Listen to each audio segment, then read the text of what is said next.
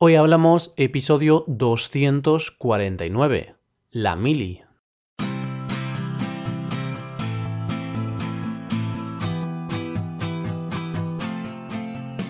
Bienvenido a Hoy Hablamos, el podcast para aprender español cada día. Ya lo sabes, publicamos nuestro podcast de lunes a viernes. Puedes escucharlo en iTunes, en Android o en nuestra página web hoyhablamos.com.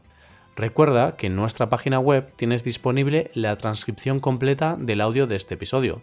Muy buenas amigo, ¿qué tal estás? Si has llegado hasta aquí es porque quieres escuchar un nuevo episodio de Cultura Española. Para hoy hemos elegido un tema que los jóvenes españoles de hoy en día no conocemos mucho, pero que forma parte del pasado reciente de nuestros padres y abuelos. Hoy hablaremos del servicio militar obligatorio. Hoy hablamos de la mili.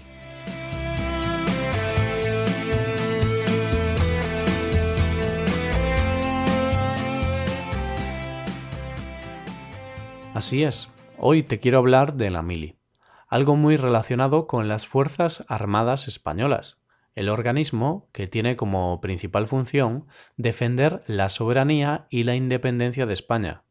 Yo no soy mucho de armas ni de ejércitos, así que no te voy a hablar de este tipo de cosas. Te quiero hablar principalmente de la mili. Vamos a ver de qué se trata. Si hablamos del servicio militar, irremediablemente tenemos que hablar de la mili. Los jóvenes menores de 40 años no la hemos vivido. Aún así, a lo largo de nuestra vida, hemos escuchado muchas historias acerca de la mili. Historias, en la mayoría de casos, contadas por nuestros padres y por nuestros abuelos. Si te hablo de la mili, te estoy hablando del servicio militar obligatorio. En este caso, solo para los hombres. Antes, los hombres tenían que ir a hacer la mili de forma obligatoria, y recibían un entrenamiento básico militar.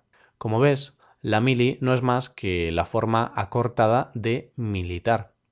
Te decía que los jóvenes españoles hemos escuchado muchas historias acerca de la mili. No obstante, no la hemos vivido en nuestras carnes. Más que nada porque la mili fue suprimida en el año 2001. A partir de ese momento, las personas que quisieran entrar en el ejército lo harían de forma voluntaria.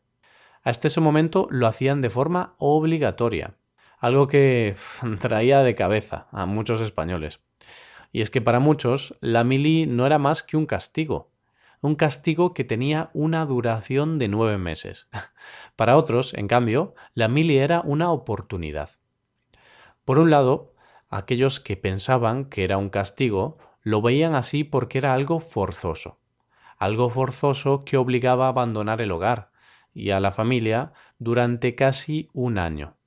Además, a veces generaba ciertos estragos, dado que al llegar el momento de hacer la mili, muchos tenían que abandonar los estudios o el trabajo.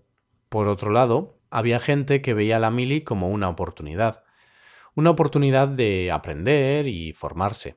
Y es que hace 30, 40 o 50 años había más gente analfabeta que ahora, pues esa gente tenía la oportunidad de aprender a leer y a escribir. Asimismo, había quienes veían con buenos ojos la mili, puesto que les daba la oportunidad de cambiar de aires y de conocer a gente de otros rincones de España.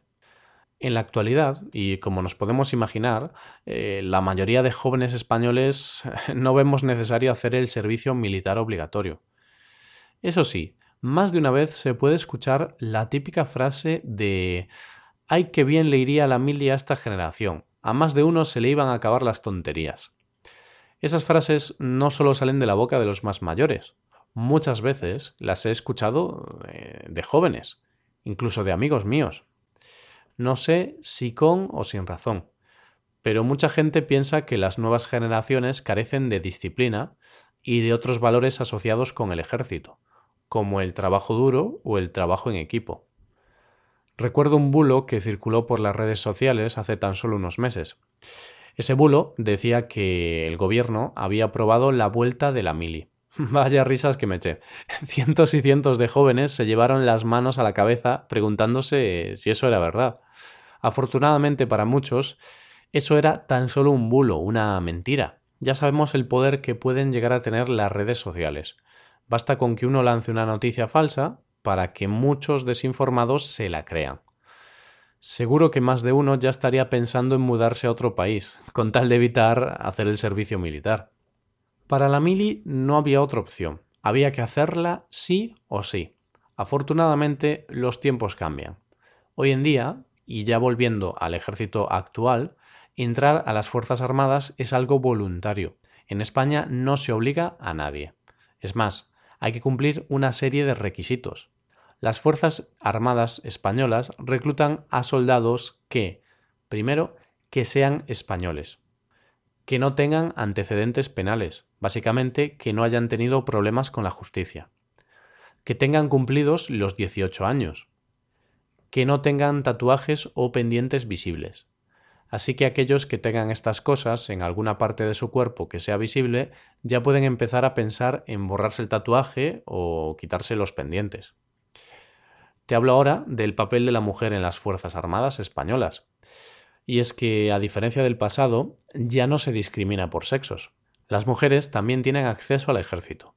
No obstante, por un motivo u otro, tienen una menor presencia en él el porcentaje de mujeres no llega al 13%.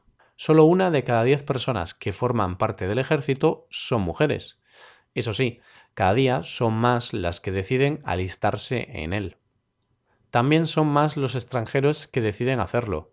No recuerdo el dato muy bien, pero creo que el porcentaje no supera el 1%. Dirás, qué raro, ¿no? Los extranjeros forman parte del ejército de España. Pues sí, antes te había dicho que como requisito para entrar al ejército hay que ser español. No obstante, hay una excepción. Se hace la excepción con los inmigrantes de países iberoamericanos, es decir, de Latinoamérica. Hace unos 20 años, España vivía una buena situación económica. La situación era tan buena que nadie o muy pocas personas querían entrar al ejército. Es por ese motivo que, copiando lo mismo que hacen otros países, se autorizó la entrada de extranjeros al ejército. A día de hoy pasa exactamente lo contrario, hay listas de espera. A falta de trabajo en otros ámbitos, muchos jóvenes ven con buenos ojos alistarse en el ejército. De esta forma llegamos al final del episodio de hoy. Pero no te preocupes, ¿eh? que voy a seguir contigo, puesto que no tengo pensado alistarme en el ejército. y aquí acabamos. Nos ayudarías mucho dejando una valoración de 5 estrellas en iTunes. Y recuerda que puedes consultar la transcripción completa de este podcast en nuestra página web hoyhablamos.com. Volvemos mañana con un nuevo episodio de Expresiones Españolas. Pasa un buen día. Hasta mañana.